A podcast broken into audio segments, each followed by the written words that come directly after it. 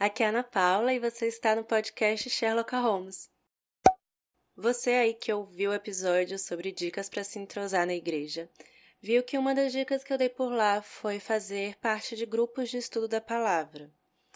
E eu postei uma foto no sábado passado no meu Instagram e postei do meu discipulado, né, do meu grupo. E recebi várias perguntas. Eu ainda nem tinha aberto a caixa de perguntas e eu recebi várias perguntas sobre aquele grupo. Inclusive sobre as comidas na mesa da foto. E aproveitando, eu abri a caixinha de perguntas e também recebi várias perguntas que eu vou falar para vocês daqui a pouco. E eu decidi gravar o podcast para vocês porque eu acho que fica bem melhor do que eu gravar 500 stories para isso ou em IGTV, porque aqui você pode ir ouvindo e fazendo outras coisas. inclusive é, mexendo no seu celular, né? Então fica mais fácil. Não repara minha voz, tá? Deve estar tá mais grave do que o normal. O GPS deve estar tá meio desequilibrado aqui, mas é porque não são nem 8 horas da manhã e eu tô gravando para vocês. A semana foi puxada. tá difícil arrumar tempo para gravar, gente, mas espero muito que vocês gostem.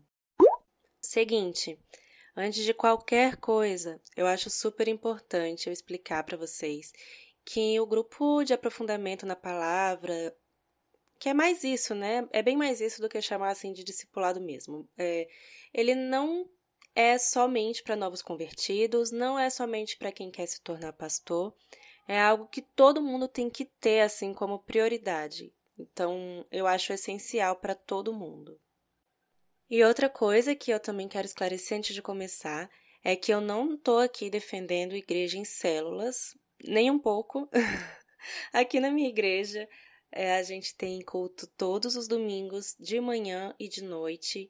Além do culto da manhã, também tem a EBD depois do culto de manhã. Mas, além disso, graças a Deus, a gente tem grupos menores que se reúnem durante a semana é, tem grupos familiares, tem esses grupos de aprofundamento da palavra, é, e tem várias outras coisas, né, como a MP, a reunião dos mais maduros, vários outros eventos. Então, lá na igreja a gente tem os grupos de discipulado, né, os grupos de aprofundamento da palavra, tanto os de homens quanto os das mulheres.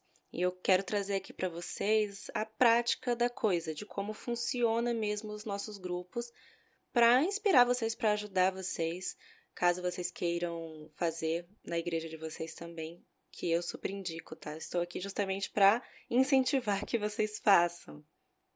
E mesmo se você já tem, mas você vê que o modelo está diferente, você queira pegar alguma dessas dicas para colocar no seu grupo, acho que também vai ser bastante útil. Eu já estava pensando em fazer esse episódio bem mesmo sobre a prática, sobre como funciona, e quando eu abri a caixa de perguntas, quando eu recebi também lá as mensagens de vocês, eu percebi que é justamente essa a maior dúvida de vocês. Então, várias perguntas que eu, que eu recebi, por exemplo, a Beth mandou o que acontece na prática no discipulado. É, mandaram é melhor que seja só de homens e só de mulheres ou juntos. A Gleice mandou por onde começar, porque na minha igreja não tem. O Pedro mandou o que acontece no discipulado. A Ione, acho que é isso, perguntou quantas pessoas participam. Perguntaram também qual é o tamanho adequado do grupo. A Natália mandou como é a estrutura, como é o momento que você usa nos grupos. A Nick Galvão perguntou se é válido ir para outra igreja quando não tem um na sua. Vou responder tudo isso. A Vitória mandou como começar um grupo de discipulado, é, quantas pessoas no mínimo ou no máximo. A Tuane mandou como vocês organizam a reunião do zero. Então, assim, foram todas as perguntas assim. Assim, tem várias repetidas, todas nesse mesmo estilo. Bom, gente, quando eu cheguei na igreja que eu estou hoje, entrar no grupo de discipulado foi assim indescritivelmente essencial, sabe? Foi muito bom para mim. A discipuladora do meu grupo na época era a Bianca. Ela é esposa de um, um dos presbíteros, assim, que é muito, muito querido lá na igreja. Ela é uma mulher que eu amo de paixão, assim, extremamente amorosa, atenciosa, paciente, longânima, piedosa. Eu, se eu se deixar, eu vou ficar aqui o episódio todo falando dela, porque de fato eu acho que para mim foi tão importante quanto os livros que a gente estudou foi tê-la ali com a gente, sabe? Foi ter a, o carinho dela, foi ter o exemplo dela também, é, mesmo com suas falhas, né? Não tô dizendo que. Mas foi muito importante para mim. E isso é um ponto, né? É importante que a pessoa que vai estar ali organizando, liderando, seja uma mestra do bem para as mulheres mais jovens. É como o Tito nos orienta, né? Como o Tito nos fala. O primeiro livro que eu estudei com elas, eu vou falar mais tarde aqui no episódio. Vou dar várias dicas para vocês de livros. E foi assim, surreal, gente, de rasgar o coração e reconstruir. O, o grupo foi e ele é importante para mim até hoje. São momentos assim de comunhão, de conversar sobre a nossa vida cristã, de compartilhar as aplicações do que nós lemos a gente acaba tendo a oportunidade de aprender mais umas sobre as outras, sobre as dificuldades que cada uma passa, né? Que muitas vezes a gente não tem oportunidade para essa atenção umas com as outras e ali é um momento muito bom para isso. Ali vai ser um momento, né? Pra gente é um momento de cuidar uma das outras, de nos exortar em amor, de, assim, literalmente crescer juntas em conhecimento mesmo da palavra de Deus. A gente tem esse chamado, todas nós, você que está me ouvindo, de crescer na fé. E a gente tem que ajudar as outras irmãs a crescer na fé também. Inclusive, aqui, ó, vai lá ler meu, meu texto, tá? No Voltemos Evangelho. É, juntas e inconstantes. Como eu vou falar aqui da prática, se você quiser saber mais bases para discipulado, tem muita coisa na internet sobre isso. Eu vi essa semana Jonas Madureira falando sobre isso. É, tem um vídeo de uma irmãzinha querida minha da igreja, é, o Feito Lipas. Se você procurar lá no YouTube, você procura Feito Lipas e o vídeo é o que é discipulado e como discipular. E eu li também um texto recentemente no Coalizão pelo Evangelho, procura lá, chama Precisa-se de Mulheres que Compartilhem a Palavra. Vou, vou explicar aqui para vocês, dar dicas de como funciona mesmo, tá? E você, eu quero realmente incentivar você que não tem ainda na sua igreja, conversa com o pastor, conversa com o presbítero, sugere. Pode até mandar esse episódio aqui para ouvir, tá? De boa. E como eu falei, se você já tem um grupo na sua igreja, não saia do episódio não, fica aqui, porque pode ser que uma dessas dicas seja útil para você também.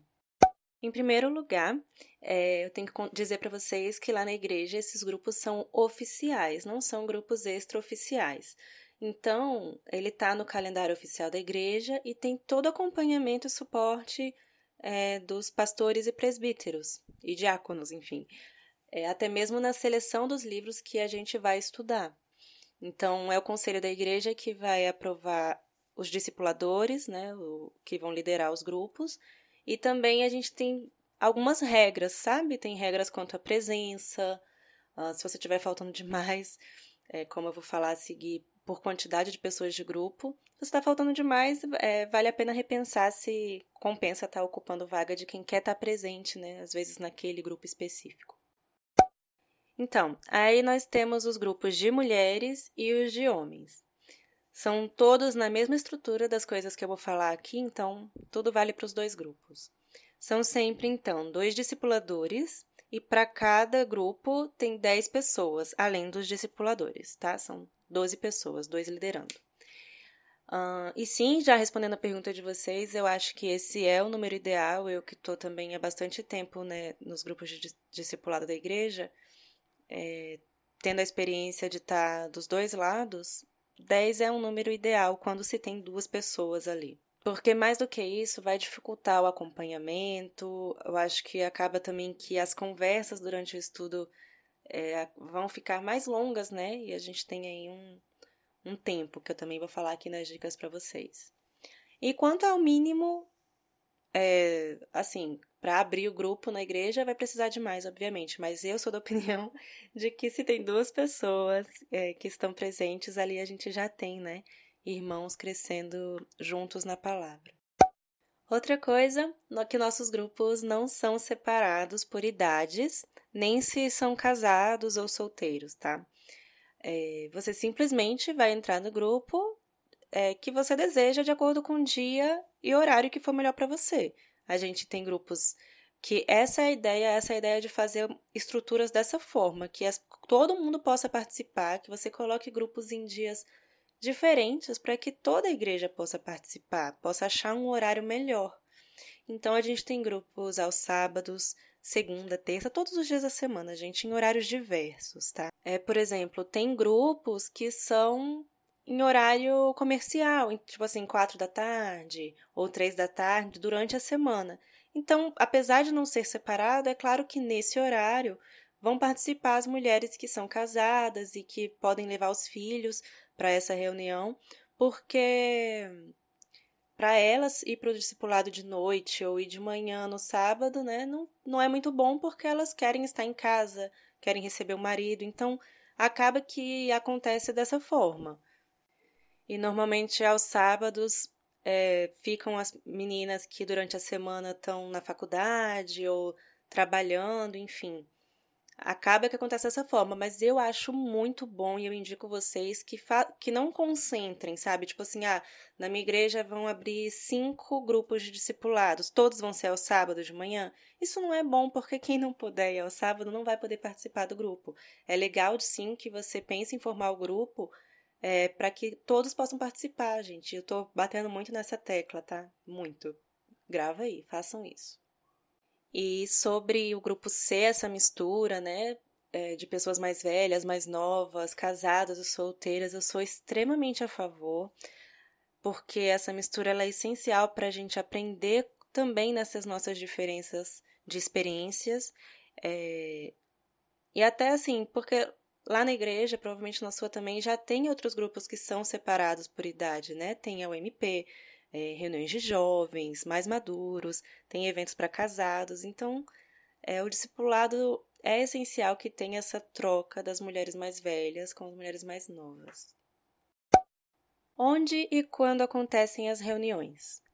Os estudos lá acontecem de 15 em 15 dias, sempre fazendo um rodízio na casa dos membros do grupo, o que é bem legal, porque vocês viram lá a foto que eu postei, é, Sempre as pessoas recebem com muito carinho é, a preparação, então é bem gostoso. A gente, o meu caso, o meu grupo é ao sábado de manhã, então a gente costuma tomar um café juntas ali enquanto acontece a reunião, então é bem legal.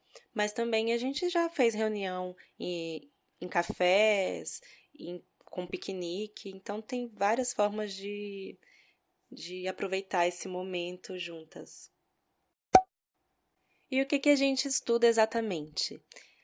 É, gente, funciona assim: o pastor ele vai, ele prepara uma lista que enorme, enorme, cheia de livros que ele indica para a gente estudar nos discipulados. Ele atualiza essa lista frequentemente, então ele faz é, para a gente escolher para estudar no semestre, né? Normalmente é dividido em semestres. E aí o grupo pega essa lista e dentro dessa lista vai escolher qual livro vai estudar. No meu por exemplo, eu e a outra líder selecionamos três ou quatro livros da lista do pastor e colocamos para as meninas votarem.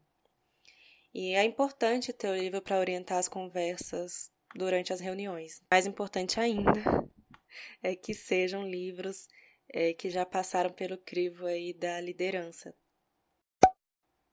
Então, na maioria das vezes, a gente divide um capítulo do livro por reunião e a gente reveza entre as líderes quem vai falar é, em cada, né?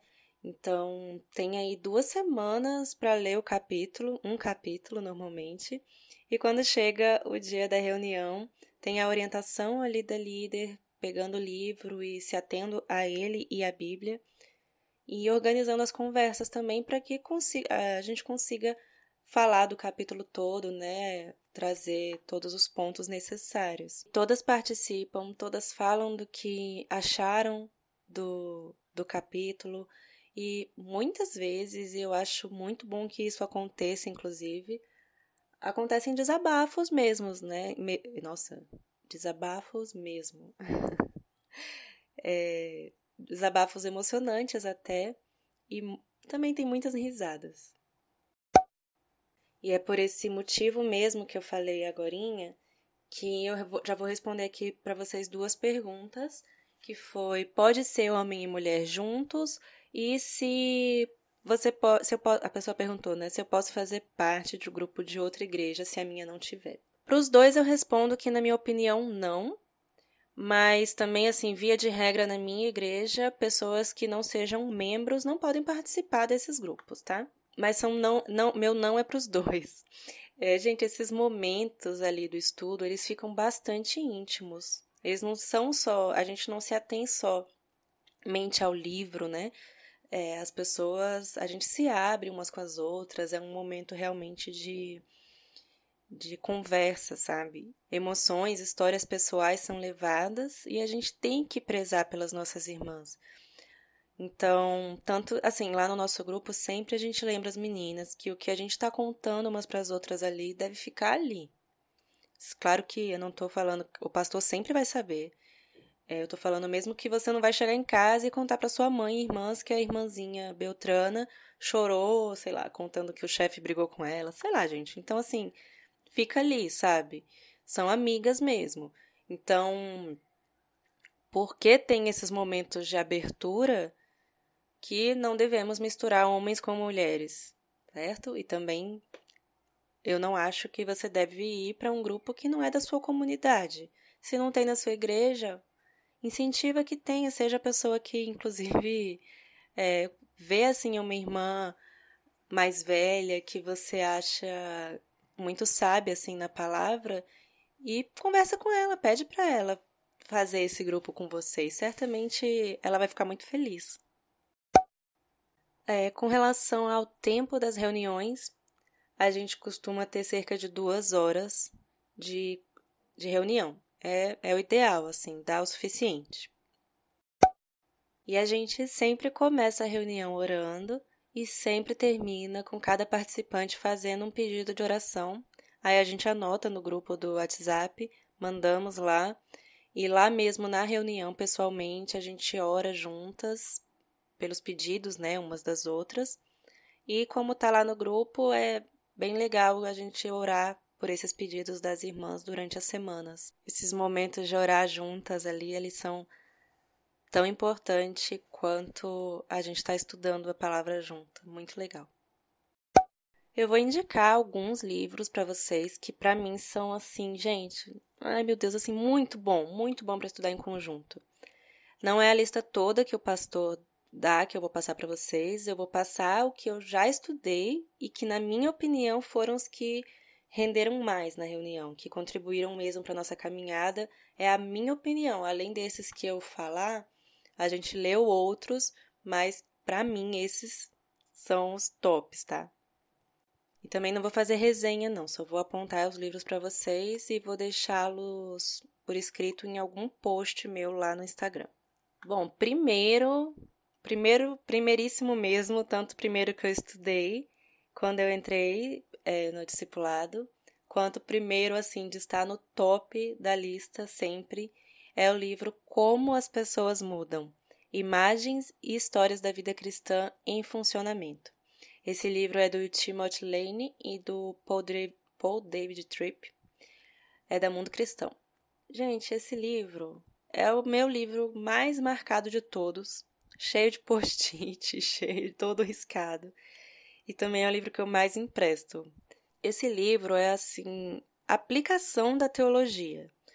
É um livro que eles ensinam sobre a vida cristã com histórias reais, de pessoas reais. Então, assim, gente, é muito bom as orientações. Ai, eu, inclusive, eu estou pensando em fazer um estudo com vocês desse livro, quero reler e, e conversar com vocês sobre eles. Me digam se vocês gostam dessa ideia. E outra dica minha é um livro que é continuação desse, Horas. Mesmos autores, mesma editora, o livro é o Relacionamentos, uma confusão que vale a pena. Esse livro vai moldar aí seu coração, viu? Com o evangelho para você ficar bem atento com que você, com a forma como você está se relacionando com seus irmãos. É um livro que, quando a gente estudou junto, eu lembro que mexeu bastante com todas as meninas, assim. É, mas é, falei do meu, da minha experiência, tá, gente? Mas os dois livros para ser estudado tanto nos grupos de homens quanto de mulheres. Eles são teologia aplicada. Vou indicar também para vocês o livro Exercita-te na Piedade, do Jerry Brides, que provavelmente também a gente não estudou esse, tá? O, Em Busca da Santidade, mas tenho certeza que é tão bom quanto esse. É, foi um livro que eu vi, foi martelou bastante nosso coração e até hoje eu tô conversando e eu me vem coisas desse livro na cabeça. Ele é muito bom para estudar em grupo. É do mesmo autor também. Eu não li esse livro, mas todo mundo que estuda ele em grupo fala muito bem, O Pecados Intocáveis. E também quero indicar para vocês um livro que eu estou terminando de ler, que é do Tim Keller, é Como Integrar Fé e Trabalho. Dependendo do formato que ficar seu grupo, né, pode ser um livro que vai ser útil para todos. É, se, seu, se seu grupo for de pessoas um pouco mais velhas, né, enfim, que já trabalham, vai ajudar bastante, mesmo que tenha pessoas mais novas, certamente são pessoas que fa vão fazer estágio, né? Enfim, é muito bom. Eu estou vendo nesse livro um potencial muito bom para ser estudado em grupo. Os livros Deleitando-se também, do Reeves, o Deleitando-se, especialmente Deleitando-se na Trindade, a gente, esse a gente não estudou, tá, no meu discipulado, mas eu indico aí para vocês, ele é muito bom para estudar em grupo. Bom, todos que eu tô falando são ótimos para você ler sozinho também, gente. Então, é, não tendo grupo aí, fica a dica para vocês, são livros muito bons. Eu vou ficar por aqui nesses livros e, como eu falei, tem vários outros. A gente pode fazer uma parte 2 de dicas de livros para estudar em grupo. Bom, gente, eu estava editando aqui e eu percebi que precisava voltar para falar umas coisinhas bem importantes para vocês sobre esses grupos, tá? É, em primeiro lugar, a gente tem que tomar muito cuidado para que os grupos não virem panelas na igreja, tá? Não é para virar panelas. não é para dividir a igreja. E também tomar muito cuidado, porque são oportunidades, como eu já falei aqui, em que as pessoas vão se abrir, que as pessoas vão desabafar e que quem está na posição ali de discipuladora acaba sendo procurada para conversas, não só procurada, mas deve estar tá de olho, deve estar tá ajudando e auxiliando as irmãs, né? Então, é, tomar muito cuidado com aconselhamento, estudar, procurar saber, ler a Bíblia é, sobre como aconselhar, ser sábia na hora de orientar as pessoas do seu grupo, né? Porque Obviamente, coisas acontecem na igreja, desentendimentos acontecem, que na maioria das vezes são falhas de comunicação. E quem está nessa posição ali de cuidar é, tem que lembrar que tem que fazer a pessoa que você está cuidando agir biblicamente com as coisas, porque a forma correta de agir é a forma que vai dar certo o agir. Então, por exemplo, você está lá com 10 moças ou 10 rapazes no seu grupo chega uma menina para falar para você, ah, fulana fez isso, isso e isso, né? Pode acontecer, acontece. Pode acontecer não, vai acontecer. Então eu quero lembrar muito todos vocês que é, nosso papel não é estimular a fofoca, nosso papel não é esses grupos virarem é, lugar para falar mal dos irmãos, isso é pecado. É, mas nessa posição de aconselhamento, busque estudar sobre aconselhamento, busque bases para o seu aconselhamento. Acima de tudo, ser aquela pessoa que estimula as irmãs a procurarem umas às outras para conversar, a procurarem resolver e não fofocar. Você tem que sempre lembrar que todas as histórias têm dois lados. É, parênteses, esse não é um episódio sobre aconselhamento, a gente pode conversar sobre isso com pessoas é, bem mais com bem mais base para isso do que eu. Mas eu preciso, precisei voltar e fazer esse alerta porque aconselhamento tem que ser feito com sabedoria. E se você não tem sabedoria para aconselhar, se você não consegue fazer a pessoa agir biblicamente, se você vai ficar tomando partido e dores de uma forma não bíblica, você não está pronto para liderar um grupo de discipulado. E quanto aos grupos não virarem panelinhas na igreja, na nossa igreja, e eu estimulo vocês também, é sempre unir os grupos, sempre ter a oportunidade de colocar todos os grupos juntos, todas as meninas e todos os meninos em eventos em que todos os grupos participem também. E vamos estudar, né, gente? Eu quero lembrar vocês que a gente tem que amar o Senhor Deus de todo o coração, de toda a alma e de todo entendimento, como está em Mateus 22, 37. Claro que, assim, todos esses estudos, eles têm que estar alicerçados principalmente na Bíblia. Eu tenho que falar isso para vocês porque a gente tem que se atentar de que os livros não sejam mais importantes do que a Bíblia. Nunca, eles são auxílios, tá? É importante que o grupo leve a Bíblia para reunião e traga passagens do assunto para ler ali. Normalmente os livros já têm essas passagens, né? Mas não vamos perder não vamos ficar assim só lendo do livro, leva a sua Bíblia para o grupo. O, livro ele é um auxílio de Deus, é bênção. A gente tem que ser grato a Deus por nos dar autores que nos ajudam a aplicar a Bíblia também no nosso dia a dia, mas a Bíblia ela já faz isso, né? Então, uh, o livro tem que ser isso, um auxílio, e não está no lugar da Bíblia jamais, nem no seu grupo, nem na sua vida devocional. Espero muito que você tenha gostado dessas dicas. Se ficou qualquer dúvida, eu estou à disposição, tá? Pode me mandar mensagem no Instagram, no Twitter. E eu também vou ficar super feliz se você em saber que você começou um grupo, que você seguiu essas orientações, que você conseguiu formar um grupo na sua igreja. Me deixa saber que vai, vou ficar muito feliz mesmo. Me diz também o que você acha dessa ideia da gente estudar junto esse livro Como as pessoas mudam. Ele tem e-book. É isso. Fique com Deus e até a próxima.